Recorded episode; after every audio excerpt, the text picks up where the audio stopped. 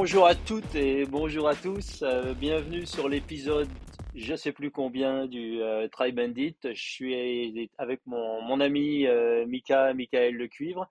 Et aujourd'hui, on est avec un invité, Christophe Croze. Christophe qui a qui est un des pionniers du, euh, du triathlon français et qui nous fait l'honneur depuis, euh, depuis sa maison, et entre sa maison et son lit, euh, puisqu'il il sort d'une opération qui a été relativement conséquente, il nous en dira un petit peu plus, mais qui nous fait l'honneur de venir discuter un petit peu triathlon, un petit peu passé, un petit peu de sa page triathlon plongé dans l'histoire avec les légendes à bord, quelque chose qui qu'il alimente de façon quotidienne et euh, avec de belles photos euh, qui nous euh, qui nous replongent tous dans nos souvenirs et dans notre jeunesse. Et c'est vrai que tous les matins, quand quand j'ouvre, ça me fait toujours chaud au cœur d'aller voir une belle image. Et aujourd'hui, c'est l'anniversaire de Greg Welch. Et franchement, la, photo que tu nous as mis aujourd'hui, Christophe, elle est vraiment fantastique. Et je suis retombé, je suis replongé 20 ans, presque, ouais, 30 ans en arrière en regardant cette belle photo de Greg. Et d'ailleurs, il y a pas mal de choses à discuter sur cette photo. En tout cas, bienvenue sur le Try Bandit. Merci à vous, merci à vous. c'est moi qui suis très honoré d'être euh, interviewé par vous. Donc euh, voilà, c'est un grand plaisir de communiquer. Alors, avant toute chose, ben, dis-nous un petit peu comment tu vas, comment tu, euh, au niveau de la santé, comment ça se passe? Parce que la semaine dernière, quand on s'est eu, tu étais encore à l'hôpital avec une, belle fermeture éclair sur la jambe. Et raconte-nous un peu ce qui s'est passé et comment tu, comment tu vas aujourd'hui là. Bah là, aujourd'hui je vais un petit peu mieux. Là je suis sur, euh, sur une bonne récup. J'ai euh, fait ma première séance de kiné euh, ici à Argelès-Gazos là. J'ai recommencé à marcher, à faire un petit peu de home trainer. J'ai fait une séance de 20 minutes hier. Donc alors en ce qui concerne l'opération, j'ai en fait ça a commencé au mois de mars avec un avec l'artère fémorale de la jambe gauche bouchée par un caillot. Donc on a fin mars essayer de, pallier à ça en posant euh, trois stents. Malheureusement, les trois stents ont de nouveau été bloqués par un caillot, donc ça n'a pas fonctionné. Et on avait convenu avec le chirurgien de refaire une opération, donc là qui consistait à faire un pontage, donc c'est-à-dire venir euh, euh, greffer un morceau de veine en fait sur, sur l'entrée de, l'artère et la, et la sortie de l'artère. Et malheureusement, ben, ce pontage, ça s'est pas bien passé non plus, puisque j'ai suivi, j'ai subi deux interventions deux interventions bloquées également par un caillot à chaque fois. Donc, euh, lors de la pose des stents euh, qui n'avait pas fonctionné, j'avais développé un réseau secondaire qui, donc, qui est celui sur lequel euh, circule actuellement le sang. Bon, c'est pas forcément optimum, mais en tout cas, ça, ça fonctionne. Donc, j'ai bon espoir de, de remarcher normalement. De courir, je pense être un peu compliqué, mais au moins de remarcher, ce sera déjà pas mal. Et voilà, donc je m'accroche. Euh, le moral est bon, mais euh, bon. Bon, c'est important. C'est vrai que quand on a quand on a déjà la tête euh, au bon endroit et que qu'on est au moins sur une partie où ça cicatrise et où ça va de mieux de jour en jour, c'est quand même vachement positif et puis ça permet de d'avoir un état d'esprit un petit peu plus positif et ben, en tout cas on voulait on voulait se Mika se joignait à moi pour vraiment te souhaiter tout de bon et puis de récupérer tous tes moyens et en espérant te revoir éventuellement euh, sur le vélo et puis, euh, et puis courir. Alors sur le vélo, c'est sûr. Courir, je ne sais pas encore. Nager, vélo, oui, c'est sûr. Courir, on verra. J'espère aussi. Bon, bah, en tout cas, merci pour vos encouragements. Pas de souci. Euh, moi, je voulais que tu nous parles un petit peu de cette page de, du triathlon là, que tu as lancé. Est-ce que tu peux nous faire un petit coup d'histoire et qu'est-ce qui a été le facteur déclenchant là-dessus? Qu'est-ce qui t'a amené à te dire, bah, tiens, il y a, quelque chose à faire, il, il faut, pas que tout ça, ça passe euh, aux oublis, aux oubliettes et qu'on sache plus ce qui s'est passé dans, le début du triathlon. Parce que comme quand on en parlait avec euh, Cameron Brown dans l'interview qui va, qui va sortir certainement à la fin de la semaine, euh, on a la chance d'être dans un sport où ta génération, notre génération, on a vu la naissance de ce sport, on a vu la croissance du sport, et puis aujourd'hui, ben, on voit euh, euh, un sport olympique, un sport euh, multiple avec des distances variées, des athlètes remarquables, et puis des courses partout autour du monde. Et je crois qu'il n'y a pas beaucoup d'autres sports dans le monde où on, peut se targuer d'avoir été témoin de la naissance du sport. Et j'aimerais bien que, tu nous parles un petit peu de la genèse de cette idée, de cette belle page que, que tu alimentes quotidiennement. Oui, oui. Alors effectivement, la transmission, comme tu dis, on n'a pas l'occasion de, de, connaître beaucoup d'activités humaines dans lesquelles les légendes sont encore vivantes. Voilà, donc, euh, comme j'expliquais des fois à des amis qui sont totalement euh, euh, néophytes par rapport au triathlon, je leur disais, bah, c'est comme si j'avais monté un groupe sur la musique et que j'avais les Pink Floyd, les Rolling Stones et tous les grands groupes réunis, quoi. En gros, c'est un peu ça. C'est une belle image. Alors la genèse du truc, ouais, je pense que c'est assez une bonne métaphore, ouais. Et la genèse du truc, c'est 2015. Alors moi, été quelqu'un qui voulait pas aller sur Facebook, avec plein de préjugés idiots, hein, mais bon, il n'était pas question d'aller sur Facebook, jusqu'à ce qu'à l'époque, j'habitais en Finlande. Et je faisais partie d'un groupe d'amis qui on faisait beaucoup de randonnées, de canoë-kayak, de patinage sur glace, sur les, sur les lacs gelés, etc. Et je loupais plein d'événements parce que je faisais pas partie du groupe Facebook et que les gars, des fois, ben, ils allaient faire des sorties, j'étais pas prévenu.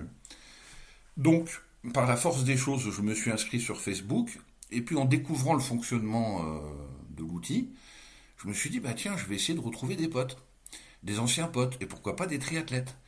Donc j'ai commencé à fureter, et puis j'ai trouvé effectivement Patrick Girard, Thierry Henry, des types avec qui j'avais couru, dans lesquels on était en club. Et puis, euh, on a commencé comme ça à discuter entre nous sur Messenger, à s'envoyer des photos, des conneries. Bon, on se marrait bien. Et puis, et puis je me suis, j'ai eu l'idée. Je me suis dit, bah tiens, je vais monter un groupe. Et puis, euh, et on est parti comme ça. On est parti. On était six hein, au départ. Hein.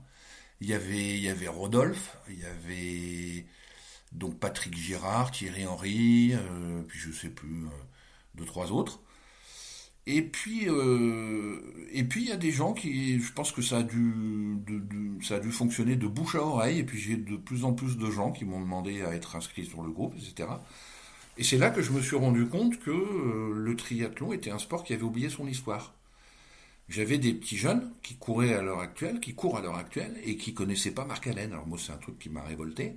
Je me suis dit, mais merde, mais comment on peut faire du triathlon sans connaître Marc Allen. Enfin, c'est, je sais pas, moi, c'est, euh, c'est un cycliste qui connaît pas Eddy Merckx, c'est pareil, quoi. Tu vois. Bon, et je sais que les pros, ils sont ce qu'ils sont, mais ils, connaissent l'histoire de leur sport. Et bon, voilà. Donc, si tu veux, j'ai, ressenti ce besoin. Alors, c'est venu crescendo. Hein, euh, je veux dire, c'est un peu un concours de circonstances finalement. À partir du moment où les premières légendes ont commencé à rejoindre le groupe, euh, je pense notamment à Rob Barrel, avec qui j'étais coéquipier au Racing Club de France. Quand Rob est arrivé, ça a déjà commencé à, développer, à débloquer pas mal de trucs. Et puis, voilà, j'ai entre, entrepris des recherches ensuite. Donc là, ça a été un gros, gros boulot. J'ai essayé de retrouver tout le monde sur, euh, sur Facebook. Alors, euh, évidemment, c'était pas forcément facile parce que j'ai j'ai quasiment retrouvé tout le monde. Hein. Je crois que les seuls que j'ai pas retrouvés, c'est ceux qui sont pas sur Facebook. Ouais. Tous ceux qui sont sur Facebook, je les ai retrouvés le, groupe aujourd'hui, c'est combien de personnes? Ah, C'est 6550 membres, là, à l'heure actuelle. Et encore, c'est, j'ai été obligé de le mettre en privé il y a, il y a deux ans parce que j'ai été victime d'une tentative de piratage et je voulais pas qu'on s'en prenne au groupe. Et malheureusement, il n'y a pas d'option chez Facebook. Une fois qu'on a mis un groupe en privé, on ne peut pas le remettre en public. Donc je, je pense que j'aurais au moins le double si le groupe était public. Mais je vous dis, moi, c'est pas tellement le, le volume d'abonnés qui m'intéresse, c'est la qualité. En fait, si tu veux, ce groupe-là, euh, quand j'ai commencé à imaginer comment ça pouvait fonctionner, je voyais, un, cette transmission de l'histoire, remettre un petit peu l'église au milieu du village, comme on a l'habitude de dire, et je voulais que ce soit une interaction entre les légendes et leur public. Des gens qui les avaient idolâtrés pour beaucoup, qui étaient admiratifs, etc. Et je me suis dit, si j'arrive à réussir, si j'arrive à, faire en sorte qu'il y ait une interaction entre les légendes et, je dirais, le membre moyen, entre guillemets, du groupe, j'aurais réussi. Donc, euh, je dois, j'ai réussi au-delà de mes espérances, hein, pour tout avouer. Je ne pensais pas que ça prendrait cette ampleur-là. C'est vrai que c'est euh, ça a un côté euh, remarquable cette page où on a de façon relativement régulière ben, les vraies légendes de notre sport, hein, de notre génération, les gens qui pour la plupart nous ont amenés à pratiquer ce beau sport. Euh, qui viennent et puis qui, euh, qui ont des, des, contacts réguliers ou qui vont venir commenter sur une de leurs photos et tout ça. Et moi, je trouve que c'est vraiment, euh, c'est un petit peu un, rayon de soleil dans, dans, une journée parce que pour beaucoup de, de, de, nous, peut-être les nouvelles générations aussi, je sais pas, il faudrait qu'ils nous en parlent, mais euh, on a quand même des gens qui sont passionnés. On a fait une très belle interview avec un, un, jeune pro français, euh, Yannick Matégisek, la semaine dernière, et c'est quelqu'un qui, il a le triathlon, euh, il a le feu du triathlon dans le corps, quoi. Donc j'imagine que ces personnes-là également, c'est des gens qui sont passionnés, qui, qui vont regarder. moi, je sais que mon gamin qui a 14 ans, bah, il, forcément, il connaît tous ces noms-là, il connaît tous ces mecs-là. Et quand on était à Hawaï, bah, lui, d'aller d'aller voir ou faire signer son maillot à, Marc Allen et tout ça, ça faisait partie du truc, quoi. Et, euh, et, et c'est vraiment, euh, c'est vraiment chouette. Et puis en plus, tu arrives toujours à nous dégoûter, à nous dégoûter, dégoter, pardon, des, des photos que bah, souvent on n'a pas vues ou qu'on a vues il y a 15, 20, 30 ans dans un magazine. Et euh, je reviens à cette photo de de aujourd'hui que, que, tu as mis, qui est, euh, c'est tout ce que j'aime dans le triathlon. C'est euh, Hawaï, c'est euh, la Queen le soft ride, le, le, le, maillot de bain, le débardeur qui flotte au vent, les routes 650. Enfin, c'est tout ce qui m'avait amené moi à, à, à, me jeter corps et âme dans ce sport.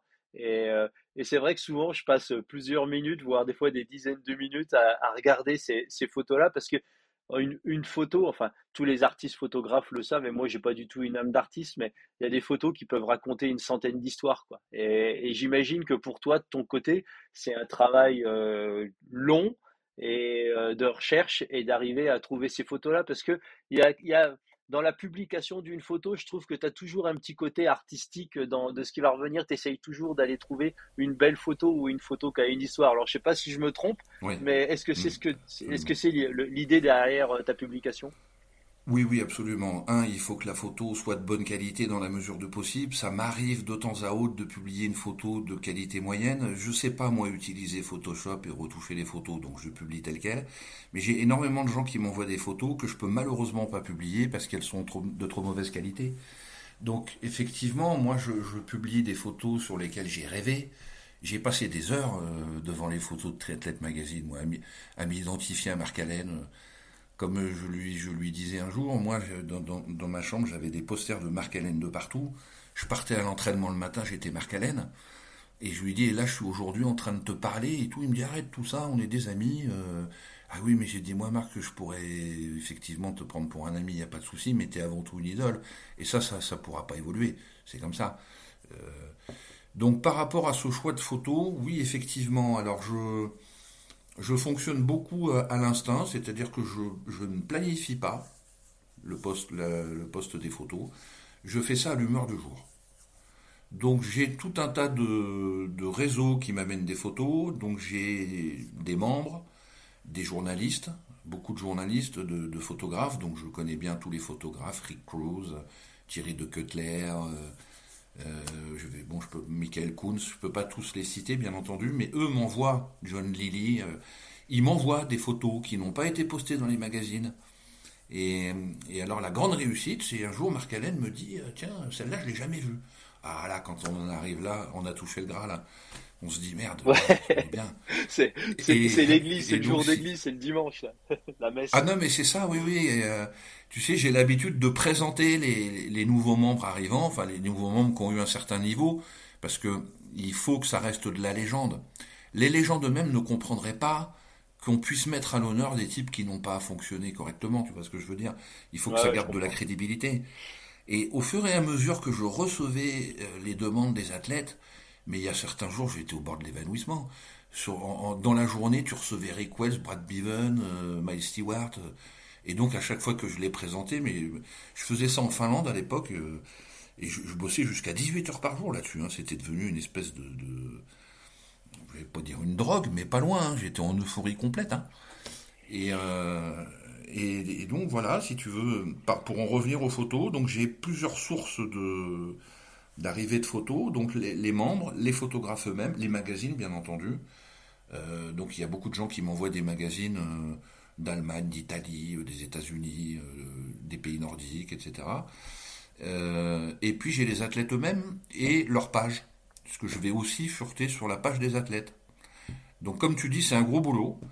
j'ai un réservoir d'à peu près, un réservoir restant, hein, d'à peu près 4500 photos.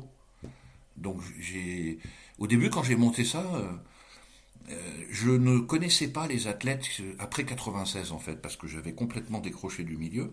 Mhm. Et euh, bah, certains athlètes se présentent, enfin, me demandaient une inscription au groupe, et je les présentais pas parce que je les connaissais pas. Il y a le mec qui avait gagné deux fois ou trois fois Hawaï. Et j'avais demandé, oui, alors je me sentais un petit peu couillon, moi. Et comme les types sont humbles pour la plupart, ils viennent pas te le dire. Ils viennent pas te dire, bah tiens, moi j'ai gagné trois fois Hawaï, faut me souhaiter mon anniversaire. Bon. Euh, et donc ce, gars-là, euh, qui s'appelle Emmanuel Weber, qui est un entraîneur du Mans, qui été un triathlète de niveau moyen, euh, s'est associé à moi pour me dire, pour me prévenir quand il y avait un costaud que je connaissais pas qui était inscrit. Voilà, donc, donc comme je te disais, donc je vais aussi sur le, sur le site des athlètes pour récupérer des photos. Et pour revenir à ce dont tu parlais tout à l'heure, par rapport aux triathlètes de maintenant et le groupe, il y a beaucoup de... Euh, il y a notamment les Bergère, euh, euh, le type qui a gagné Nice cette année, là, à chaque fois j'oublie son nom. Là. Sam Ledlow. Mm. Ouais, Sam Ledlow, qui vient, et en fait, eux, ils sont impressionnés par la vétusté, entre guillemets, du matériel. Et je, me souviens de beaucoup de réflexions de Léo Bergère par rapport au matériel vélo. ils hallucinent on était capable de faire quand même des moyennes assez élevées mm. avec des vélos qui faisaient 10-12 euh, kilos. Hein. Et comme tu dis, le, singlet flottant, enfin euh, voilà, nous on n'avait pas d'études en soufflerie, les watts, on savait même pas ce que c'était. Bon, on, faisait ça un peu à l'empirique. Hein. Les premiers entraîneurs de triathlon sont arrivés avec des gens comme Grégoire Millet. Qui, est pour moi vraiment le premier entraîneur de triathlon, pour moi c'est Greg. Euh, et Patrick Dreano. Voilà, c'est les deux types qui pour moi ont été précurseurs dans le domaine de l'entraînement, où là on avait affaire à un entraînement spécifique triathlon.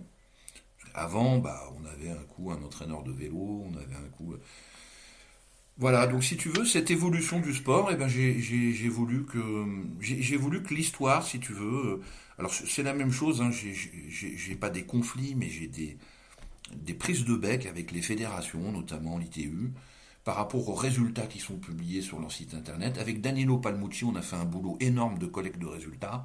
Ils les publient même pas sur leur truc. Eux, le triathlon, ça commence euh, à partir de 92, ou voire plus tard.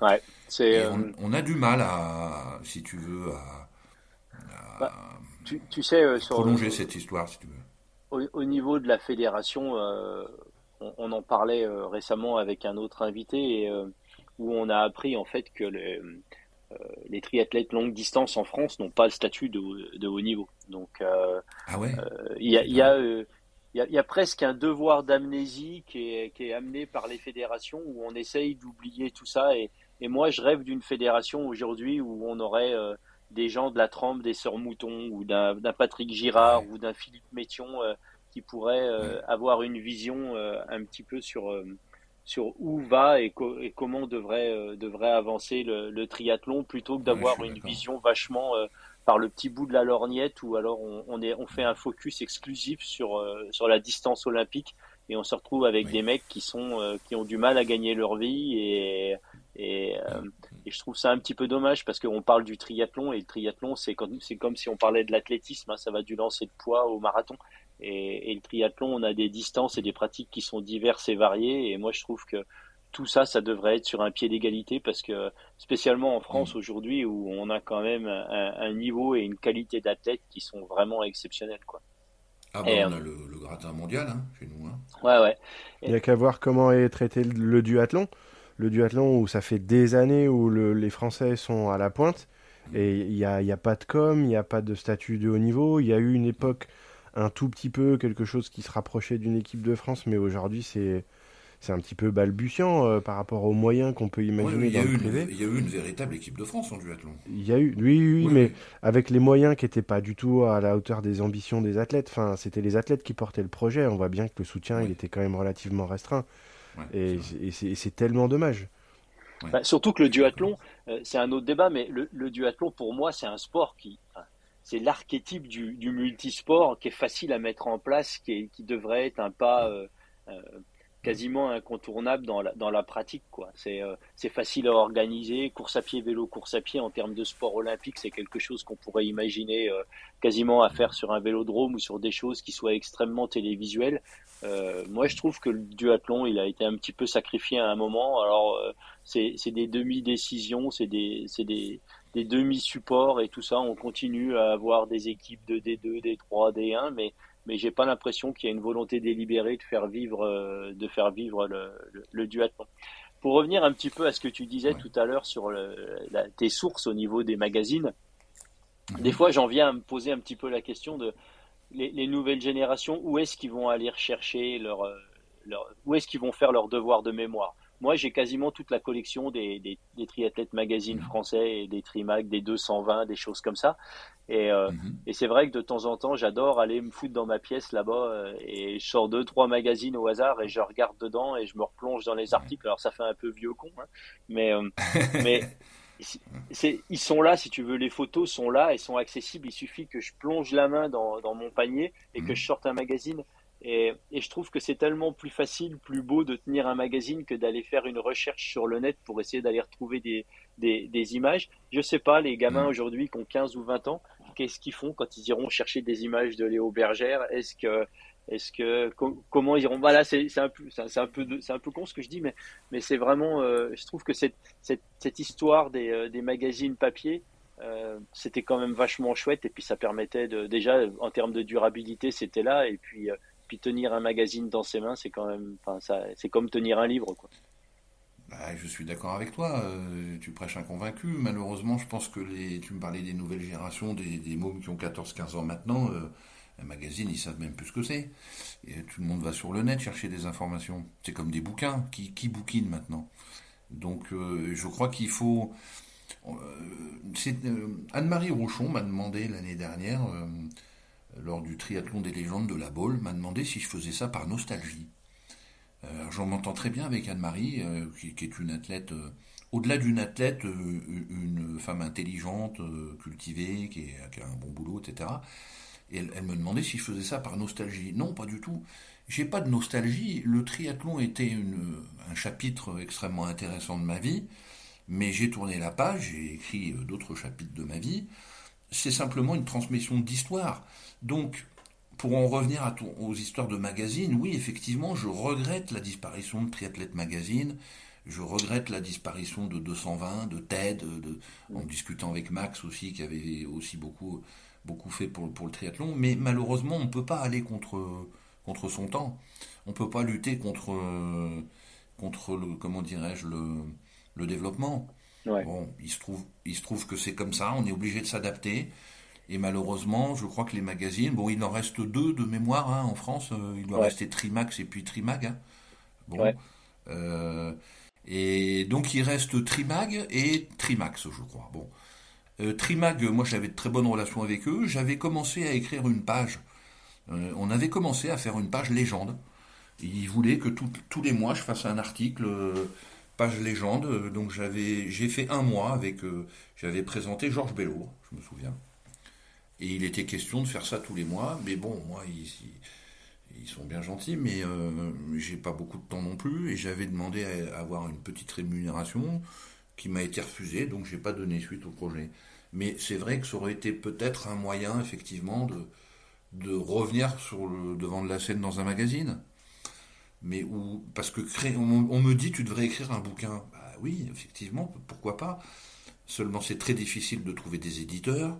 Euh, c'est très complexe, ça coûte de l'argent. Enfin bon, c'est pas facile d'écrire un bouquin.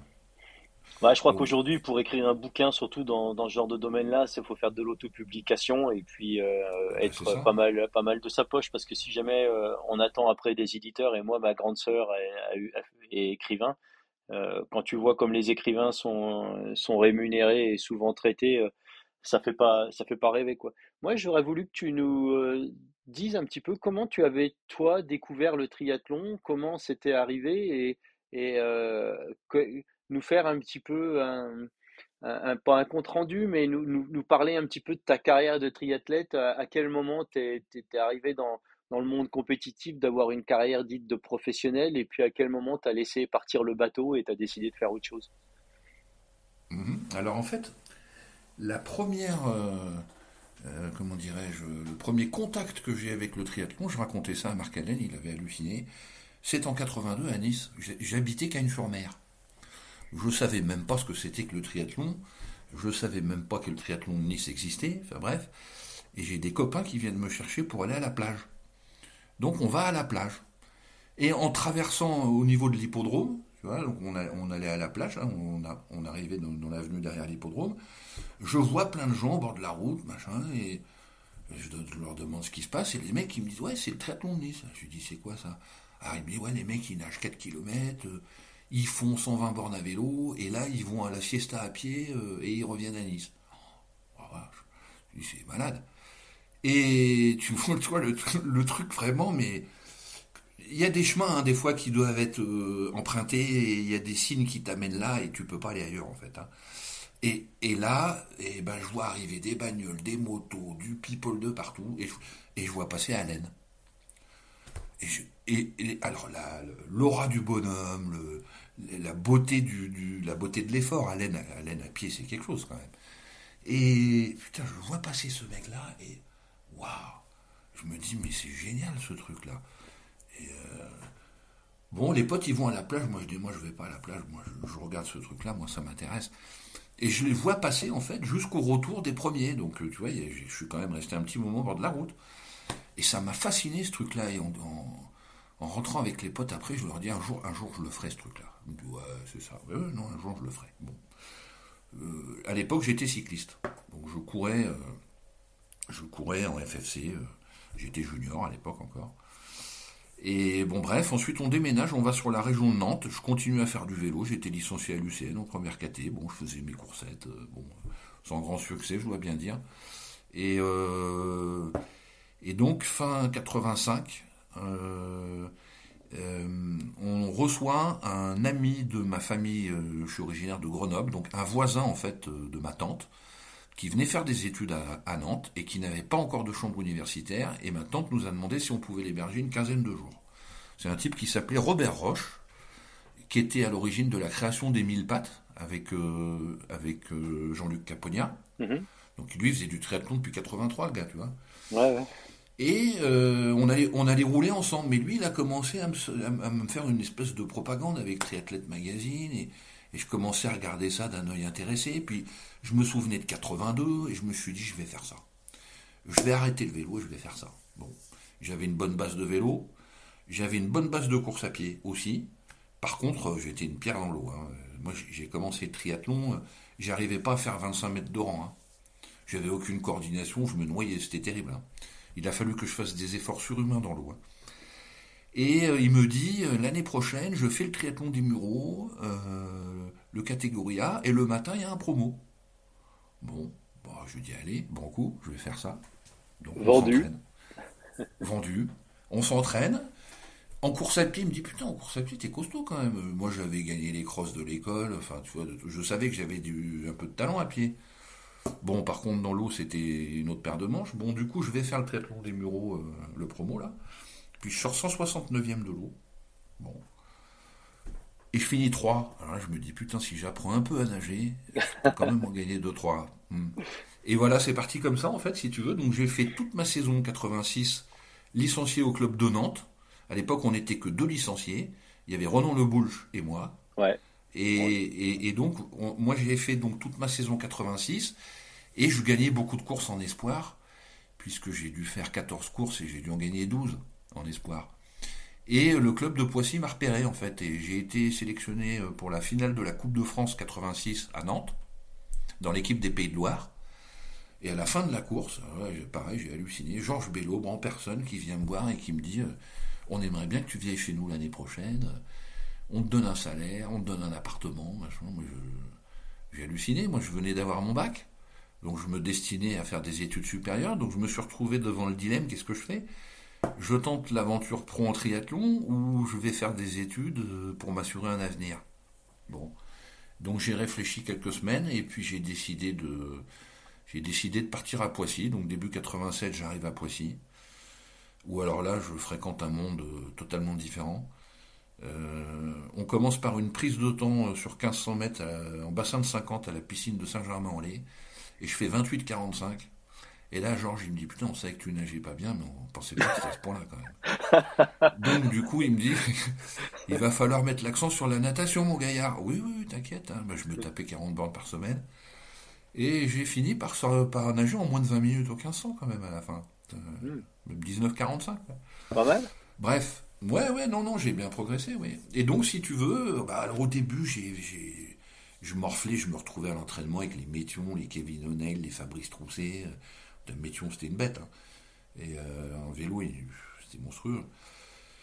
Bon, bref, et puis bah, j'ai progressé. J'ai donc j'ai fait, euh, fait deux saisons à Poissy, donc 87 euh, et 88. Ensuite, j'ai été recruté par le Racing Club de France en 89, où là, j'ai couru au Racing jusqu'à fin 92. Et 93, j'ai intégré l'équipe du Stade français, qui cherchait à faire un petit peu plus de longue distance. Euh, parce que moi, ça m'intéressait, si tu veux. Moi, j'ai eu la chance et la malchance à la fois d'être dans les grands clubs parisiens. C'est une chance parce que tu gagnes ta vie, euh, mais on fait beaucoup de courses. On fait 30 courses par an, on fait que des cours. Et, moi, je me suis découvert une passion pour du long, mais malheureusement, je pouvais en faire très peu des longs dans l'année. Alors, on faisait Nice, qui était au calendrier club. Euh, on faisait le championnat de France longue distance mais j'ai jamais eu l'occasion d'aller faire des Ironman par le monde, moi, tu vois. Et, je regardais un Joel Steve et je me dis, putain, lui, là, euh, c'est lui qui a raison, en fait, parce qu'il s'éclate, il voyage, le machin. Bon, on avait une optique différente, si tu veux. Voilà, moi, je, je regrette pas hein, ce que j'ai fait. Mais quand le Stade français m'a dit, voilà, on essaie d'avoir une équipe euh, avec un peu plus de long, il y avait Christophe Vatinel là-dedans. Euh, il, y avait, il y avait Bruce Hutton, un néo-zélandais, il y avait Benji Sanson, les deux frères Sanson d'ailleurs. Enfin bref, voilà. Et, euh, et j'ai terminé ma carrière en 96, donc euh, pour une saison à Sartrouville. D'accord. Voilà, comment je suis arrivé euh, dans le triathlon. Et tu avais, as eu l'occasion de courir sur le, France Iron Tour, toi ou pas? Non, non, j'ai jamais fait le France Iron Tour. Non, ben non, j'étais pas à Poissy, j'étais, tu vois, j'étais niveau 4e, 5e homme. C'est-à-dire que j'étais pas, j'étais pas un cadre, moi j'ai été un honnête professionnel. J'ai fait gagner beaucoup de titres par équipe aux, équipes dans lesquelles j'étais, parce que en tant que quatrième ou cinquième homme, bah, j'étais dans les 15, hein, tu vois. Donc quand tu as, le quatrième ou cinquième homme qui est dans les 15, en général, bon, moi j'ai six titres de champion de France par club, tu vois. Donc euh, j'étais un bon serviteur, on va dire. Euh, j'ai jamais gagné de grandes courses, j'ai jamais fait des trucs flamboyants, j'ai eu euh, une présélection en équipe de France euh, à Boulouris en longue distance, j'ai été sélectionné par Patrick Dreano. Puis, et puis j'étais un type pas tellement sérieux moi. je veux dire, j'aimais bien faire la fête, j'aimais bien fumer mon clopo, j'aimais bien, tu vois. Et, ça par rapport à des types comme Métion ou Cordier, où eux c'était 24-24 là-dessus, moi, je ne pouvais pas faire ça en fait. Donc, si tu veux, je me suis euh, contenté du niveau que j'avais, qui était un bon niveau. Hein. J'étais dans, les 15-20 meilleurs français quand même. Mais alors, j'ai pas de regrets par rapport à ça. Hein. J'ai un entraîneur, un de mes entraîneurs, qui me dit Mais Greg a été. J'ai travaillé avec Greg une année. Il m'a dit Écoute, Christophe, moi, tu as du potentiel, mais, mais t'es un branleur, donc on travaille plus ensemble. bon. C'est vrai que quand j'étais fatigué, je n'allais pas faire ma séance. Euh, Bon, euh, il y avait une bringue, j'y allais. Enfin, tu vois, voilà, j'ai décidé, moi, un peu, un peu, alors c'est prétentieux ce que je vais dire, mais un peu à l'image d'un Yannick Noah, si tu veux. C'est-à-dire que moi, ok, une fois, un journaliste avait interrogé Yannick Noah en lui disant, vous savez que vous auriez pu être numéro un. Il me dit, oui, mais, si moi j'avais été numéro un, j'aurais fini dans l'hôpital psychiatrique. Et ben moi, c'était pareil, en fait. Hein. Euh, ah, mais ça, je pense que c'est vachement important ce que tu dis, parce que euh, on a tendance à idolâtrer un petit peu, vachement souvent, le, euh, la, vie d'athlète professionnel. Et euh, moi, dans mon petit Jura, je me rappelle, ça devait être 92 ou 91, je sais plus. Il y avait l'équipe de France qui venait s'entraîner euh, en période hivernale à l'Amoura et ils venaient nager. Ouais, ouais, j'ai fait un stage d'ailleurs. Eh ben, tu y étais certainement. Et moi, j'habitais à Saint-Claude à l'époque et je montais le soir, me cacher dans le. Parce que de la piscine de l'Amoura, il y avait une partie vitrée sur le haut. Et je partais, je, me, je me cachais là-bas et euh, je vous regardais vous entraîner euh, là-bas. j'avais euh, j'avais ce rêve moi qui était de d'essayer de, devenir triathlète professionnel et j'ai jamais eu le niveau et jamais eu l'opportunité et j'ai pas du tout de regrets hein. mais je vous regardais et je me rappelle nous on pratiquait le triathlon si tu veux c'était c'était vraiment en dilettante, c'est-à-dire qu'on s'amusait, comme tu disais, on faisait la Java, on allait faire le triathlon. En fait, moi, les seuls vrais amis que j'avais à ce moment-là, c'était des gens qui étaient dans le domaine du triathlon. Donc, euh, ben, on était, tu vois, on allait faire une grosse séance piscine, puis après, on allait faire une grosse fondue, quoi. Et, euh, et, et, je me rappelle voir cette équipe de France, et pour moi, c'était, qui n'avait pas du tout de passé sportif, c'était vraiment la première fois où j'étais confronté de visu avec des athlètes de haut niveau et je me rappelle ces séances de piscine qui duraient une heure et demie, deux heures, deux heures. Et ma femme de l'époque comprenait pas du tout pourquoi j'allais vous regarder, mais je vous regardais à la fois en étant envieux de pouvoir être euh, des athlètes de très haut niveau comme ça et de venir vous entraîner, d'être ensemble. Il y avait ce, sentiment d'appartenir à quelque chose. Mais à côté de ça, je me posais en permanence la question de savoir si euh, est-ce que je l'avais en moi de, de pouvoir euh, de pouvoir faire ça quoi. Ça, ça me paraissait être, tu sais, relativement rigide. Euh, et moi, le président de mon club, c'était Grégoire Millet à l'époque. Et, euh, et, Greg, c'était quelqu'un qui était extrêmement professionnel. J'espère qu'on pourra l'avoir ah bah d'ailleurs sur notre podcast où je voudrais qu'il nous parle hmm. d'Embrun et de Nice et de, de toutes ces histoires qu'il ah y a eu parce que ça rigolait pas avec Greg. Hein. Non, ça rigolait pas. Non, les séances d'entraînement à la piscine et son père, hein, euh, qui, qui, donne toujours, qui doit avoir 85 ou 86 ans, qui ah donne toujours des cours de natation à la piscine de Morbier, quoi. Et, euh, et, son frangin, il est toujours dans le sport aussi? Alors, il a fait euh, beaucoup d'ultra. Il a dû euh, gagner le Tour des Géants. Guillaume, Il a dû gagner le Tour des Géants, je crois. Et, ah oui, quand même. Mais de toute façon, ils avaient des dons là, dans cette famille. Hein. C'était des monstres. C'était c'était des mecs, tout ce qui touchait, c'était, ils étaient vraiment. et puis, ils avaient, ils avaient la tête qui était peut-être encore plus fort que le physique. Et, et c'est des mecs qui ont fait une carrière, euh, enfin je veux dire, Greg il a fait une carrière euh, extraordinaire, euh, il est encore en train de la faire, Guillaume, c'est des mecs qui ont publié, enfin c'est des gars, ils publient des études et des papiers comme moi je mange des cookies quoi, donc c'est vraiment des, c'est des tronches quoi. je voulais te poser une question, moi, parce que tous les noms que tu parles, là, euh, les, les métions et tout ça, euh, c'est fou parce que tout à l'heure, je fermais même les yeux, je t'écoutais parler, j'avais l'impression d'être, euh, d'être, de retourner 30 ans en arrière. De, de toute cette génération de mecs-là, qui était, à tes yeux, le le, plus exceptionnel physiquement et en termes d'athlètes et, d'un point de vue professionnel, si tu veux. Parce qu'aujourd'hui, on a des grands athlètes, on a des mecs qui ont un charisme incroyable, comme les Sébastien Kinley qui vient de prendre sa retraite et tout ça.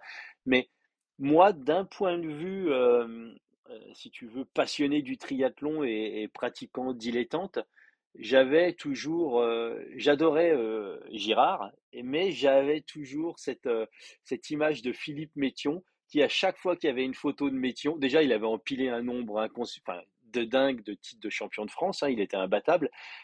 Ouais. Et je me rappelle de, ces photos de Philippe Métion où c'était un peu le Craig Alexander français, tu sais, un mec qui était. Enfin, je veux dire, tu as, une fille, tu as envie qu'elle se marie avec un mec comme ça, tu sais, il était beau, il présentait bien, il était athlétique et puis il gagnait des courses, quoi. Et j'aurais voulu, je voudrais que tu nous parles un petit peu de cette génération-là et qui, toi, en étant à l'intérieur, tu trouvais était vraiment quelqu'un d'exceptionnel physiquement et de, côté humain. Quoi. Alors sur le circuit français, euh, d'un point de vue du niveau, sans conteste, il y en avait deux qui étaient au-dessus du lot, c'était Cordier et Métion, qu'ils étaient plus forts que tout le monde. C'était pas compliqué. Euh, nous derrière, quand ils étaient là, on luttait pour la seconde place. Hein. Euh, pour moi, en français, alors Patrick, tu parlais de Patrick Girard tout à l'heure, oui, Patrick a fait des super beaucoup. Il a quand même battu Allen sur le duathlon des Hauts-de-Seine. tu y étais Lessing aussi. tu avais euh, Oui, oui, j'y étais.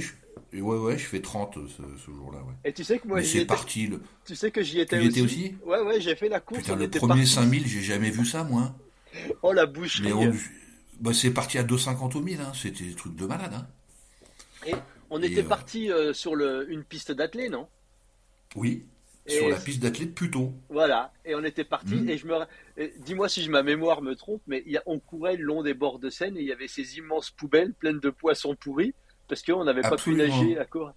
Et il y avait, euh, il y avait Sylvie Muguet, je me rappelle, et moi je me rappelle être arrivé à un ravitaillement et je courais à l'époque avec euh, Béatrice Mouton, elle était à côté et je l'avais gêné au ravitaillement. Elle n'avait pas pu prendre un verre et je me rappelle avoir récupéré un autre verre et lui avoir donné. Euh, enfin, tu vois, c'est rigolo ça. ça, réveille bah, plein de mémoires. Quoi. Ouais, oui, oui, oui, je me souviens très très bien cette course. Il y avait un plateau de malades. Et euh, effectivement, donc on n'avait pas pu nager. Oui, donc pour revenir à Patrick, euh, donc il bat quand même Alain Barrel ce jour-là. il leur met 20 secondes à vélo, il, il, maintient les 20 secondes à pied. Bon, moi je dis chapeau. Il tape Lessing en finale de Coupe de France à 7. Mais, mais pour moi, Métion et Cordier, c'est le niveau au-dessus. Métion à vélo, j'ai jamais vu ça. Je te jure. Moi, moi j'étais costaud à vélo quand même. Mais j'ai jamais vu un mec me faire mal comme ça. On faisait des séances de dimanche matin, alors on allait avec Georges. Avec Georges, c'était un peu la folie, l'entraînement, parce que ça s'arrêtait jamais. Ouais, allez, euh, quand on allait faire des reconnaissances de Nice, allez, euh, la prochaine colline, là. Puis après, on rentrait à l'hôtel. Et on, revenait, on avait 230 bornes au compteur. Et il n'y a que Métion qui arrivait à tenir des chocs. Et quand on, faisait des stages, on, on se faisait 180, euh, 190 bornes, 200 bornes. Et l'autre, il, arrivait et il forçait euh, notre hôte à prendre la bagnole, à relever, et il refaisait 60 bornes à 45 de moyenne, derrière la voiture. Alors, il, il voulait nous impressionner, parce que de toute façon, à notre époque, l'entraînement, c'était ça aussi. Il n'y avait pas de, c'était pas structuré. Il fallait impressionner les autres. Donc, t'en faisais plus que les autres. Tu marquais des points d'un point de vue psychologique. Donc, Métion, il nous faisait ça. Mais il fallait voir ce qu'il était capable de s'enquiller. Et quand il rentrait, il fallait qu'il aille se faire 20 bornes à pied. Mais tu sais que moi, j'ai beaucoup de, de rapports. Enfin, on est resté amis avec Philippe, beaucoup. On se téléphone très régulièrement. Mais là, c'est pareil, il n'arrête pas. Hein. Lui, il va faire de la montagne, il fait du trail en montagne, il court. Et il se fait des sorties de 7-8 heures euh, en montagne, encore. Hein. Il a une caisse, euh, c'est un, phénomène de la, de la nature, euh, Métion. Donc voilà, moi, beaucoup d'admiration. Tu dis, il est toujours actif aujourd'hui, Philippe, ah d'un point de vue sportif et tout, parce que c'est quelqu'un dont on n'entend pas parler, en fait. Alors, Métion, c'est quelqu'un de très discret qui, euh, qui, qui a pas force, bah, il n'a pas, n'a pas, il, n'a pas besoin de se mettre en avant Métion. Hein. Pour ceux qui connaissent le triathlon, tout le monde sait qui est Métion. Hein. Mais euh, oui, c'est un type. Il a pas, je suis sûr qu'il y a des tas de gens qui savent même pas que Philippe a fait du triathlon hein. dans son dans son entourage. J'en suis, dans ses collègues de bureau, etc. Je suis persuadé qu'il y a des types qui savent même pas que ça a été un champion mais, mais, Philippe, s'il arrête de faire euh, de l'effort physique, s'il arrête de se défoncer tous les jours, il meurt. Je pense, euh, c'est comme Tabaran. Je vois Tabaran à Lourdes, là. Tabaran, il a 72 ou 73 ans. Il va rouler tous les jours, l'autre. Hein. Et, et, et s'il ne roule pas, je pense que les types, ils s'éteignent. Hein. Euh, au bout de deux mois, ils sont morts hein, s'ils ne font plus rien. J'avais vu un post de, de Tabaran il y a quelques temps où il disait qu'il allait arrêter de faire des compétitions sur Ironman pas parce qu'il y trouvait plus de plaisir ou qu'il y avait rien, mais parce qu'il y avait plus de compétition et qu'il gagnait, il gagnait avec une marge hallucinante quoi. Et, ah, euh, Yves, c'est un truc de fou. Hein. J'ai toujours connu Yves vieux, moi, hein, parce que moi, quand j'ai démarré ma carrière, il était déjà vétéran. Oui. Et donc, alors, il, me dit, ah putain, ça va. Ben, je lui dis, tu sais, Yves, moi, je t'ai toujours connu vieux, en fait. il se marre. Il est gentil, Yves. J'aime bien. Et euh, voilà, il y a Philippe Lee, tu vois, je, en fait, j'occupe un appartement, moi, dans la maison de Philippe. Je loue son premier étage. Donc on est très copains.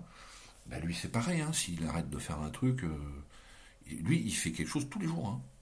C'est quelqu'un que tu vois que j'aimerais beaucoup qu'on ait sur le podcast Philippe Lee parce que euh, j'ai, je l'avais, il avait toujours un petit peu cette aura également autour de lui et de lui et je voudrais qu'il nous parle un petit peu de sa, carrière et de ses, résultats à Embrun et, qu'il nous parle de cette course-là, euh, comme ça, ça, avait un petit peu formé. Euh, ben, pour, pour moi, si tu veux, Philippe Lee, c'est Embrun, quoi. C'était la beauté d'Embrun, quoi. C'était euh, c'était l'athlète qui était fort à vélo, qui courait. Enfin, c'était vraiment. Euh, il, a, il avait Embrun tout marqué sur lui, tatoué sur son front. Hein. C'était vraiment la course lui appartenait. Ah oui, et c'est marrant parce que moi, il m'a raconté son. Bah, il, ce sera pas un problème pour l'avoir hein, au podcast. Hein. il vous racontera ça de lui-même. Mais moi, il m'a raconté son, sa victoire en 93. Alors bon, il nageait pas bien, Philippe. Hein. Donc il était sorti, mais genre à 10 minutes de la tête déjà. Et en vélo, il crève. Et alors là, il s'arrête, il balance la roue par terre, il dit j'arrête, machin. Et il y a Greg qui arrive, c'était Greg, l'entraîneur de l'équipe de France à l'époque. Greg lui dit non, non, non, non, déconne pas, c'est long. C'est long, tu peux te refaire. Bon, alors il répare, il repart, et là il me dit, bon, de toute façon c'était mort, la victoire, je savais que c'était mort. Je me suis dit, je vais leur montrer ce que je vois à vélo. Très bien. Et là il me dit, il fait un vélo de malade. Il pose le vélo 5 au parc. Et après il dit, bon, il dit, bon, je, je pensais pas que je gagnerais de toute façon, mais je me suis dit, bon, je vais partir à pied, je vais voir les sensations.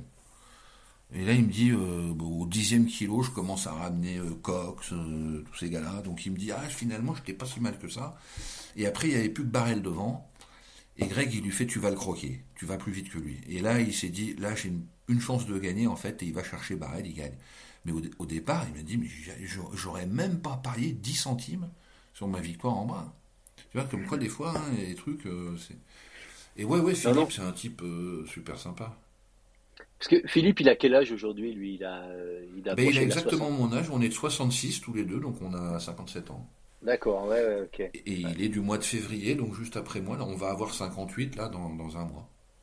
D'accord. Ouais, donc on est, mm. on est vraiment tous à peu près de la même génération et c'est vrai que c'est, c'est super sympa de pouvoir parler ça et, tous ces noms-là, c'est vraiment tellement des gens. Je pense qu'il y a tellement d'histoires à raconter. Euh, ça, d'ailleurs, c'est peut-être quelque chose qu'il faut qu'on euh, on en avait parlé un petit peu à demi-mot, mais euh, c'est quelque chose, je pense qu'il y a certainement quelque chose à faire, à, essayer de ramener un petit peu ces gens-là euh, derrière un micro et de leur faire raconter leurs ah histoires. bah, complètement, il y a des anecdotes fabuleuses à raconter. Enfin, moi, des anecdotes, j'en ai des centaines à raconter sur l'histoire du triathlon, des choses vécues ou, des choses dont j'ai été témoin. Enfin, parce que, bon, effectivement, c'est comme tu disais tout à l'heure, c'était sérieux, mais. mais je pense que les athlètes d'aujourd'hui, ils déconnent pas comme nous on a pu déconner sur certaines courses. Hein.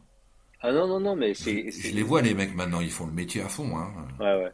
Il y a, toujours deux, trois, euh, deux, trois un peu euh, foufou, euh, des, des, sauvageons dans les, dans les équipes et, et de différents pays de temps en temps. Et moi, je suis très ami avec Jürgen Zach. Et, oui, bah, oui. Jürgen, Jürgen, quand il commence à te raconter les anecdotes et les histoires, et l'année oh, où bah il aurait dû gagner Hawaï, qu'il n'a pas pu faire parce qu'il s'était euh, tordu la cheville. Euh, enfin, je vais pas donner la raison parce que faudrait, faudrait écarter les enfants, mais tu vas avoir un procès en diffamation. et, euh... non, mais même quand il était la première année où il fait Nice, où euh, il se fait virer de l'équipe d'Allemagne parce qu'il était en train de manger la plus grosse coupe de glace qui était disponible à Nice sur le bord de la promenade des Anglais, qu'il avait payé 100 ah, francs. Donc à l'époque, t'imagines une coupe de glace à 100 francs. Et ah, il, adore ça les glaces. C'est comme ça que je l'ai connu. Moi, je l'ai connu à en 86 à Quimper sur l'épreuve Coupe d'Europe. Il était avec Yogi Hoffman. Je connaissais bien Yogi en fait, donc c'est lui qui m'a présenté Jürgen. Et eh ben ils étaient en train de s'envoyer des litres de glace la veille de la course, pareil. Mais tu sais que cette course à Quimper, si je me trompe pas, il avait, euh, il s'était fait arrêter par euh, les flics à l'aller parce qu'il courait trop vite. Il roulait trop vite, pardon et il avait pris une grosse amende et pour payer l'amende, il fallait qu'il gagne la course. exact. Il a raconté cette anecdote euh, dans un post que j'avais mis justement euh, sur sa victoire à Quimper. Ah non, mais lui, c'est, euh, ce gars-là, c'est un livre ouvert et on doit l'avoir sur le podcast. Le truc, c'est qu'il habite en, Thaïlande. Et, euh, oui, oui, il habite. Hmm. À, Phuket, ouais. Et euh, moi, je le, le, connais depuis longtemps. Il a été mon coach pendant longtemps. Mais on a, on a voulu le faire un enregistrement plusieurs fois. Mais il y a un problème de, de, de, bande passante avec la Thaïlande où c'est, c'est à chaque fois on est. il vient en Europe des fois quand même, non? Il vient en Europe. il sera à Roth cette année parce que il a, c'est un peu un ambassadeur de Rhodes, si tu veux, dans le sens où il a gagné quand même cette course euh, un nombre de fois de dingue. Et, euh, et Jürgen va, il doit avoir 59 ans cette année, donc il est quasiment de, de ta génération. Nous, chez on a tout le ah temps une année où. Il est 64, ouais. Ouais, ouais. On a une année où on est ensemble dans le, dans le même groupe d'âge. Et euh, j'ai bon espoir d'arriver à le traîner par les cheveux, de retourner à Hawaï l'année prochaine, mais il faudrait qu'il allège un petit peu. Le... dis donc là. Hein Parce qu'il fait le métier encore lui, hein. il roule, hein, j'ai vu. Hein. Ah ben il fait le métier le jour et il fait le métier la nuit aussi. Ah oui, c'est pas une lune de miel hein, son truc comme il nous. Ah non non non non non. Moi euh, quand on y va, euh, moi quand j'étais son, quand c'était mon coach, J'habitais à l'époque à Singapour et j'allais faire euh, des entraînements régulièrement avec lui, des camps d'entraînement. Je me rappelle avoir fait deux fois euh, une semaine d'entraînement où une fois j'avais fait 40 heures et demie, une fois j'ai fait 41 heures. Donc, euh, ah c'était vraiment pas une lune de miel. Hein. C'était euh, des semaines à 1000 bornes de vélo et puis je sais pas. Enfin, c'était un truc. Ouais, ouais, ouais. Mais. Je sais ce que c'est, mais ça cause ça. Mm. Ouais, voilà. Et, mais c'est des, des caractères, c'est des personnages, ces gens-là. Et, et j'aimerais bien qu'on ait des gens aujourd'hui dans le sport qui disent vraiment les choses comme, ces gens-là le disaient, si tu veux. Quand ils avaient envie de te dire merde, ils, te disaient merde. Et aujourd'hui, j'ai parfois un peu l'impression qu'on a beaucoup d'athlètes qui sont euh, un petit peu trop polissés et c'est ce que j'ai beaucoup aimé euh, quand j'ai rencontré euh, Sam Ledlow cet automne après son titre, c'est que c'est quelqu'un qui il, gère un peu sa, sa carrière comme euh, comme bon l'entend et quand il avait pris la décision de sortir du giron fédéral parce que sa, sa volonté c'était de faire une carrière en longue distance, bah, il avait il avait voilà il avait il avait pris la décision de le faire et puis et puis c'était assumé derrière et c'est des gens qui ont tendance à parler à dire les choses telles qu'ils les pensent et je trouve que c'est vraiment rafraîchissant dans, dans, le monde dans lequel, euh, dans lequel on vit. Quoi. Et, euh, C'est exactement, c'est, exactement ça. mais par contre, il n'y a qu'à regarder comment il est considéré et on a l'impression qu'aujourd'hui, avoir la liberté de Sam, c'est presque un handicap parce que les gens le prennent presque pas au sérieux. Mm. Alors qu'on a oublié que le triathlon, c'est né un peu de, de cet esprit fun. Enfin, moi, je me rappelle, je suis arrivé juste après, juste après Christophe en 94, donc on s'est croisé un tout petit peu, mais euh, c'était euh, c'était tous ces athlètes qui avaient du matos de rêve, qui prenaient un petit peu la vie euh, du bon côté, mais qui se mettaient qui se mettaient des races pas possibles, que ce soit en natation, en vélo, en course à pied. Aujourd'hui, c'est la même chose, mais je, je vois pas beaucoup d'athlètes qui se marrent comme peuvent se marrer, par exemple Sam, Sam et Arthur. Aujourd'hui, dans, dans les, que ce soit sur la discipline olympique où tout est poussé, tous les curseurs sont au maximum, ou sur le longue distance où maintenant on arrive à des performances de mobile, c'est sérieux. Mais le fun, il y en a plus beaucoup, je trouve. Hein. Oui, alors je pense que c'est. Moi, j'observe la même chose dans le cyclisme. Tu vois, je suis un peu dégoûté du cyclisme, qui est un sport que j'adore. Je regarde le Tour de France depuis que j'ai 4 ans. Enfin, tu vois, c'est une passion chez moi. Là, je regarde plus, ils me saoulent les mecs. Enfin, je veux dire, euh, on, est dans un milieu où effectivement, dès que tu l'ouvres un peu, tu, te, fais bordurer, t'es es, un instable, t'es un... Euh, comment on appelle ça euh, caractériel ou je ne sais quoi. Donc en fait, les types, s'ils veulent faire la carrière, ils sont obligés de fermer leur gueule et de faire ce qu'on leur demande de faire. Il y a un, Australien qui expliquait qu'il allait arrêter le cyclisme de haut niveau parce que, euh, alors déjà, maintenant tout est tout est, euh, comment dirais-je, au niveau technique, tout est programmé, et ils ont les données des coureurs, les watts, etc. Et quand ils demandent aux mecs de rouler pour leur leader, ils vérifient dans les bagnoles les watts qui sont mis. Donc ils savent si le type il roule vraiment ou s'il est en dedans. Donc lui, l'Australien, il dit moi on remet en cause mon, mon professionnalisme. Parce que si à ce moment-là, alors je sais pas, je j'y connais rien en watts, hein, je dis une connerie, mais si je suis à 180 et qu'on me demande d'être à 220, et si je peux mettre que 180 à ce moment-là, c'est mon business. C'est moi en tant qu'athlète qui sais ce que je peux mettre. Et en fait, maintenant, il dit, on est devenu des machines, et comme ils ont nos données, on est obligé de travailler suivant les données qu'ils nous donnent. Et si on te dit, tu dois rouler pour le leader, tu, dois, tu vas rouler 30 bornes, eh ben, tu es obligé de rouler 30 bornes à ton maxi. Et ça, quelque part, on, rentre dans l'esclavagisme. Ah ouais, et là, c'est vrai que ils ont donné une autre, euh, une autre amplitude au mot domestique, c'est-à-dire que tu es vraiment un domestique. Quoi. Et, euh, ça. Et, moi, je vous encourage, je sais pas si vous l'avez peut-être déjà fait, mais regardez le, documentaire Netflix sur euh, Mark Cavendish. Et derrière, écoutez le podcast qui a été publié hier par euh, Rich Roll où il interviewe Mark Cavendish.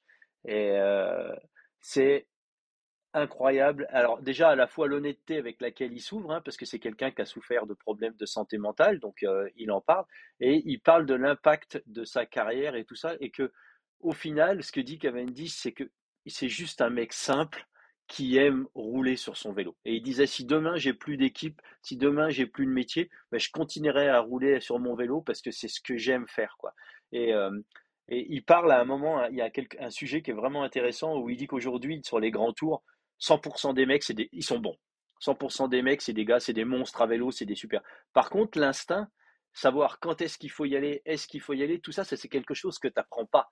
Et, euh, et, il parle que lui, il a gagné 34 étapes sur, euh, sur le tour. Donc, euh, je veux dire, il n'y a, y a, y a, pas d'autres coureurs comme ça. Mais ce mec-là, quand il décide de partir. Oui, ils sont, Ils sont quand même. Oui, oui, évidemment. Mais, mm.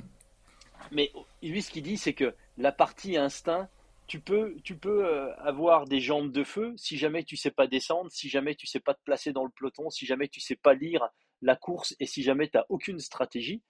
Globalement, tu feras jamais rien, tu feras jamais une carrière dans le cyclisme. Et, moi, je trouve que le cyclisme, c'est un vélo, c'est un, un, sport qui est fantastique parce que la partie stratégique. Et j'aimerais qu'aujourd'hui, euh, un mec comme Prudhomme euh, décide euh, d'avoir quelques étapes de temps en temps où il n'y a pas d'oreillette et où on dit. ah oui, bah ouais, ça change tout, ça l'oreillette. Hein.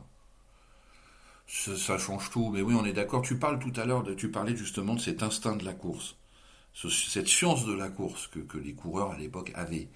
C'est totalement atténué maintenant par les oreillettes, par la, le, la télé euh, dans la voiture du directeur sportif. Moi, j'ai expérimenté ça en tant que coureur. Il y, a quatre ou cinq mecs qui partent. On se regarde tous, c'est qui devant, c'est qui devant, paf. Et puis là, on se rend compte que c'est des costauds. Mais les mecs, ils nous ont pris les 20 secondes nécessaires pour qu'on vienne pas. Parce qu'on s'est interrogé. Maintenant, il y a un type qui sort, le directeur sportif, tout de suite, il dit attention les gars, l'autre il est sorti. Et il y a 5 secondes, donc les 20 secondes que les types prenaient pour aller gagner, c'est fini, et tu les prends plus maintenant. Et pour moi, ça a révolutionné la course cycliste, et il n'y a même plus besoin d'avoir la science de la course pour en gagner des courses maintenant. Il faut avoir un directeur de sportif stratégique, c'est tout. Tu mets un Guimard maintenant, il fait, du, des carnages parce qu'il avait la stratégie du vélo. Et, et je suis malheureusement, ça me, ça me peine de voir ça, moi, mais je pense que les types n'ont plus la science de la course. Ils n'ont plus besoin. Ouais, puis si jamais. Il y a Ineos, hein. Ineos, quand on regarde bien, euh, ils ont eu des résultats incroyables sur les grands tours. Il y a Nicolas Partel qui est parti. Les grands tours maintenant chez Ineos. Ben voilà, on n'en entend plus parler. Hein. On en arrive à avoir des stratèges, comme je te disais tout à l'heure. Le directeur sportif qui est un stratège, qui a le sens de la course, qui sait comment ça va se passer, qui est capable d'anticiper. Et ben lui, il va emmener son coureur à la gagne. Mais les coureurs eux-mêmes ont plus besoin de ça. Ouais, ouais. Et si un Julien, il a, il a eu ses deux titres de, de champion du monde, c'est pas parce que il est, effectivement, il était très costaud, mais c'est surtout parce que c'est un mm. renard, quoi, et que quand il est parti, euh, ce mec-là, c'est. Euh, oui, alors lui, ça reste un des derniers à avoir le sens de la course. Après, bon, on va pas rentrer dans le. Non, non. Dans, dans un. Tu vois où je veux en venir. Dans un autre débat. On va, va pas rentrer dans ce débat-là, mais bon, là, c'est pareil, il y aurait beaucoup à dire. Mais bon, bref. Euh, Julien, effectivement, ces deux, champions, ces deux titres de champion du monde, il va les chercher à la pédale en ayant, comme tu dis, euh, senti le coup en renard. Quoi. Ouais. Quel est le, comment tu regardes aujourd'hui Est-ce que tu suis encore le monde du triathlon euh, aujourd'hui, les résultats oui. oui. oui, Alors par obligation, par obligation, je vais dire, pour être informé de ce qui se passe, parce qu'effectivement, comme je t'expliquais un peu plus tôt, je ne savais pas qui était qui en fait. Et, tu vois, j'aurais très bien pu avoir un Sam Ledlow qui s'inscrivait dans mon groupe et, je ne l'aurais pas présenté parce que je savais pas qui c'était. Donc là, je me suis dit, je me fais un devoir quand même de savoir un peu qui est qui, euh, pour savoir quand même un petit peu ce qui se passe. Mais par contre, euh, je suis plus du tout passionné. Je regarde sur l'équipe 21, là, quand il y a les WTS. Euh, moi, les cris-cris sur route, là, avec six tours de vélo euh, dans un centre-ville, euh, c'est pas du triathlon. Hein. la course à pied à Nice, tu sais plus qui est qui. le type, il, a trois tours de retard, machin. à l'époque où on allait à la Siesta, ça avait une autre gueule quand même. C'est quand même vachement dommage, moi, je trouve que. Je pense que mm. sur les grands championnats, les grandes courses, si tu veux, le parcours à pied, ça devrait être une seule boucle. Parce que bah celui qui est devant, c'est celui qui est devant, quoi. Et, euh, et moi, ben j'étais à Nice, j'étais à Nice cette année sur le bord de, de, la route. On était à peu près à mi-chemin de l'aller-retour. Euh, on savait évidemment que Sam Ledlow était, était en tête, mais pour arriver à lire la course, de savoir où les mecs en étaient, c'était littéralement impossible, quoi. Et, euh, et je pense que, ouais, et je pense qu'aujourd'hui, les, les, ces grands championnats, comme à Hawaï, celui qui est devant, c'est celui qui est devant, quoi. Et à Roth, celui qui est devant, c'est celui qui est en tête. Et, et, faire des circuits à boucle, et peut-être que ça veut dire autre chose. Ça veut dire que ces grandes courses-là, aujourd'hui, n'appartiennent plus à être dans des grandes villes comme Nice. Parce que la raison pour laquelle il y a eu quatre tours à Nice, c'est simplement parce que ça fait moins de fermeture de route, ça coûte moins cher, et ici et là. Mais bah comme tu dis, cet aller-retour à la siesta, putain, c'était mmh. quand même quelque chose. C'était magique, ça, quand même. Quand on se croisait. En plus, c'était vachement bien, on pouvait s'étalonner, on savait euh, les écarts qui nous séparaient euh, entre nous, tu vois. C'était, c'était instructif sur le plan tactique sur la course aussi. Ouais, et puis, c'était. Il y avait, psychologiquement mythe. C'était, tu sais, quand tu sortais, quand tu faisais demi-tour à la siesta, quand tu arrivais au demi-tour à l'autre bout là-bas, même que tu voyais. Oh putain. Elle était longue, hein, cette ligne droite devant. Oh la hein. vache. Et puis l'aéroport. là, c'était dur. Ah, l'aéroport, tu vois, tu vois le dôme là de Negresco, tu te dis putain, je suis pas loin. Bah, en fait, t'es encore loin. Hein. Oh, et puis tu commences à avoir les jambes un peu lourdes. Hein. Ouais. Ouais, ouais, ouais ben ça c'est magnifique, tu vois. Et j'en discutais avec Yves. Je lui dis, Yves, je sais que t'as pas les cordes, les, je sais que t'as pas les coups des franches avec Ironman. Mais, mais merde, fais quelque chose, toi, t'es le garant de ça, euh, Yves. Ah, il me dit oui, mais là, tu sais, maintenant c'est compliqué, il y a la sécurité, il y a les machins, ça coûte cher. Je comprends, je, comprends Yves, mais j'ai du mal, moi, à voir ces grands champions, Yves ou, ou, euh, ou, Marc Allen, ou plein d'autres qui sont impliqués comme ça avec Ironman.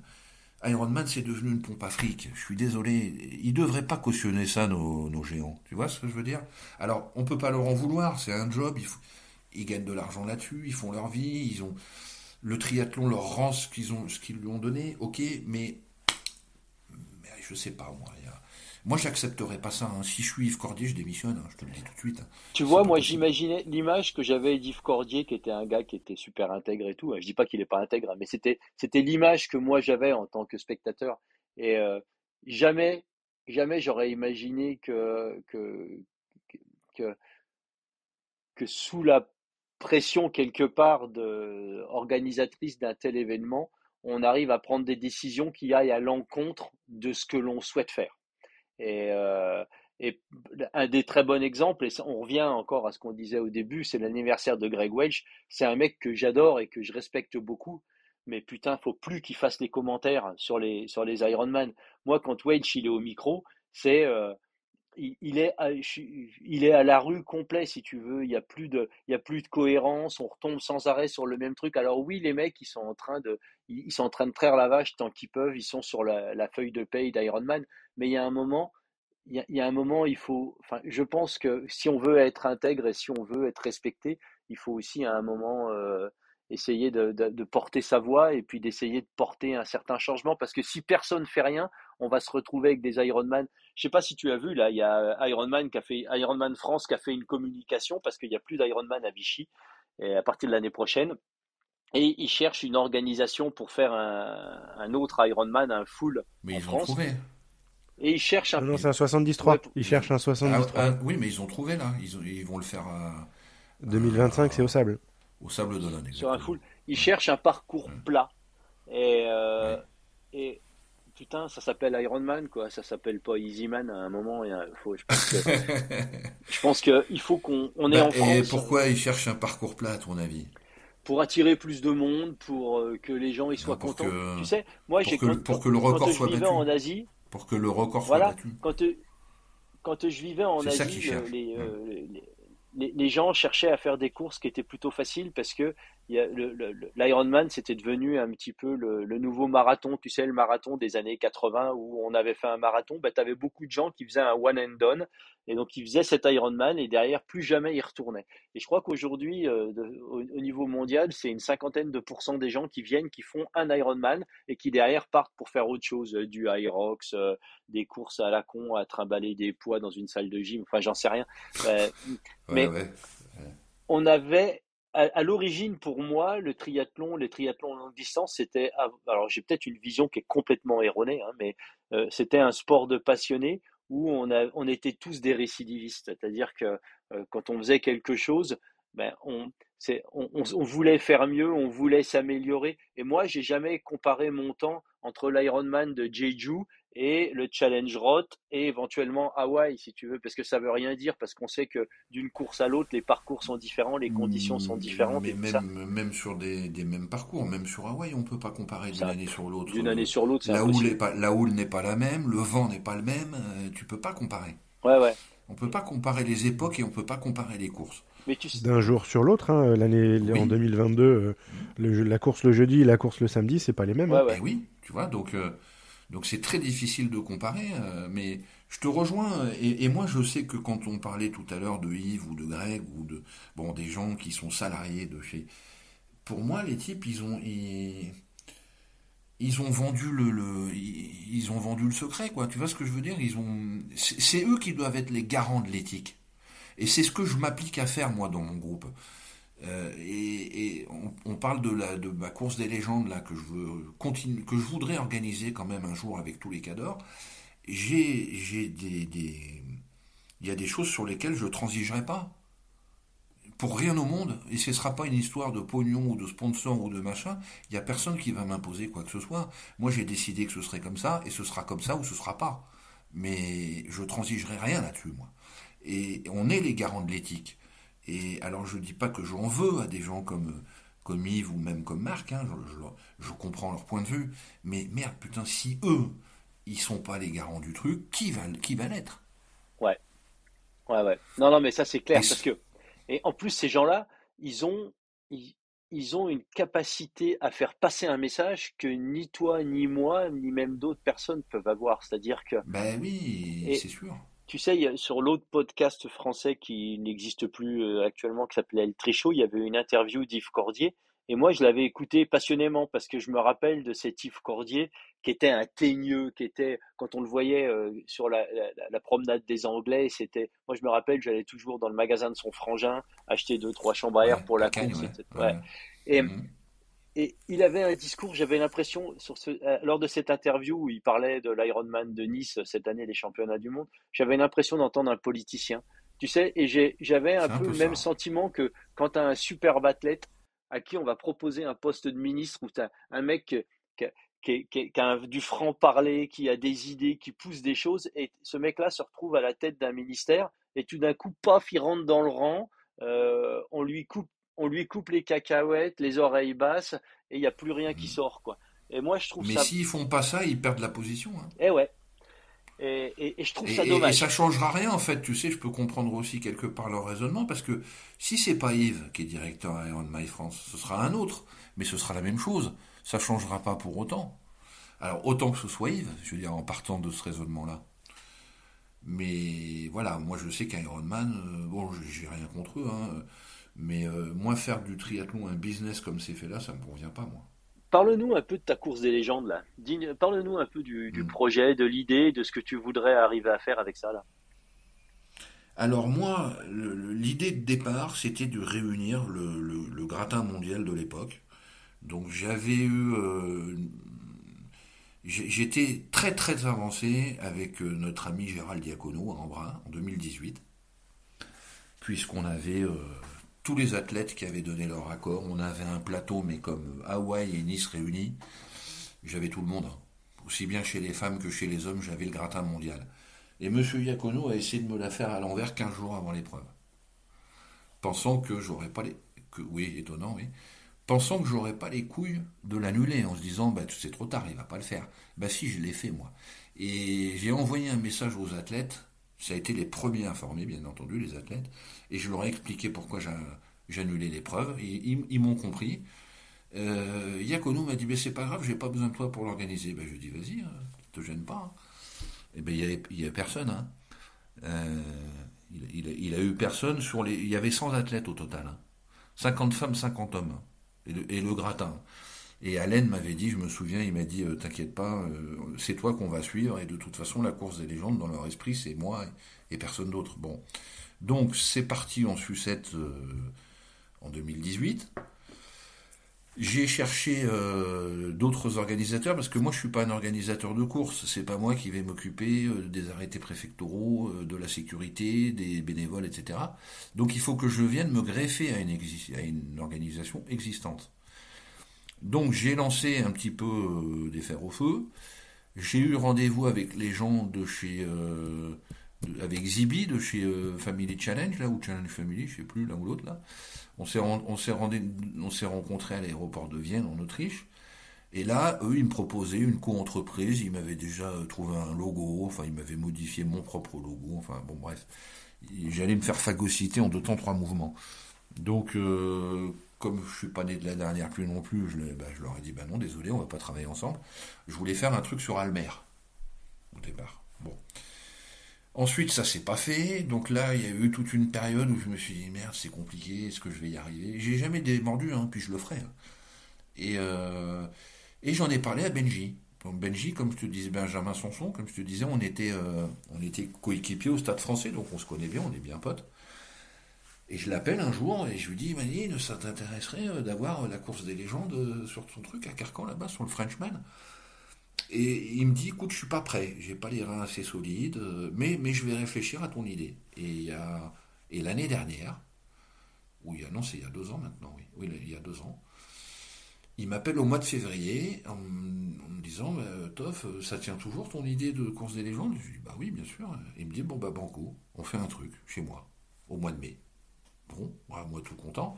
Alors, bien entendu, on n'avait pas euh, la possibilité de faire un truc aussi gros que ce que je voulais faire au départ. Mais on s'est dit On va prendre des Français. Bon, bah, alors on a quand même réussi à avoir euh, Cordier, Métion, Girard, euh, qui on a eu la première année Sylvain Lebris, euh, bon, on a eu euh, les Sœurs Moutons, euh, enfin, on a eu du monde quand même, tu vois, on a fait mmh. un truc sympa.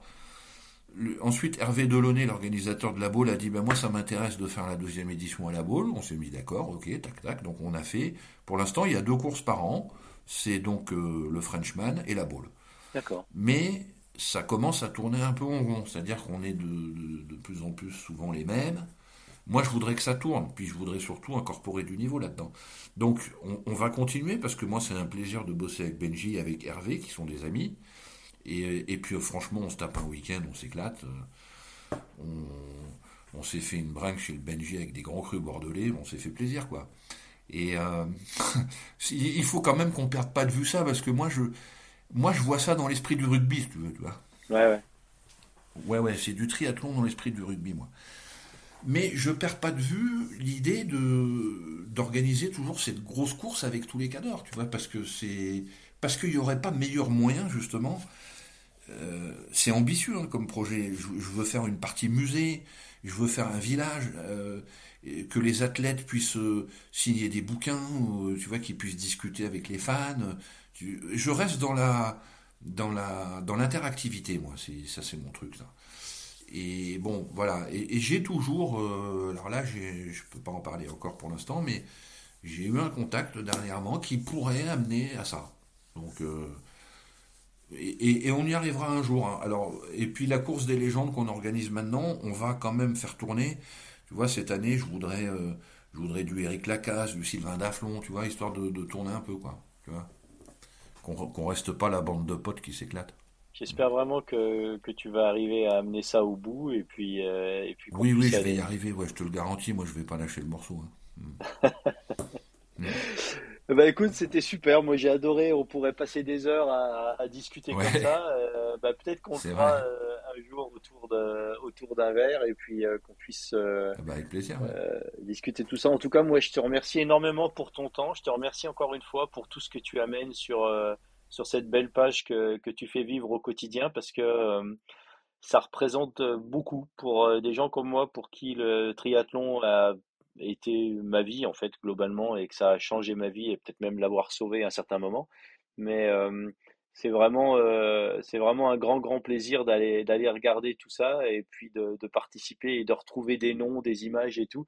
Et, et j'adore l'interaction qu'il y a avec beaucoup de, d'autres gars qu'on voit les réguliers qui viennent euh, faire un petit commentaire ou un petit tout ça, et on se rend compte qu'on est quand même un paquet à avoir cette, euh, cette passion du triathlon euh, chevillée au corps et, et, et, et qu'on n'a pas envie de voir disparaître. Donc en tout cas, bravo, merci beaucoup pour tout ce que tu fais.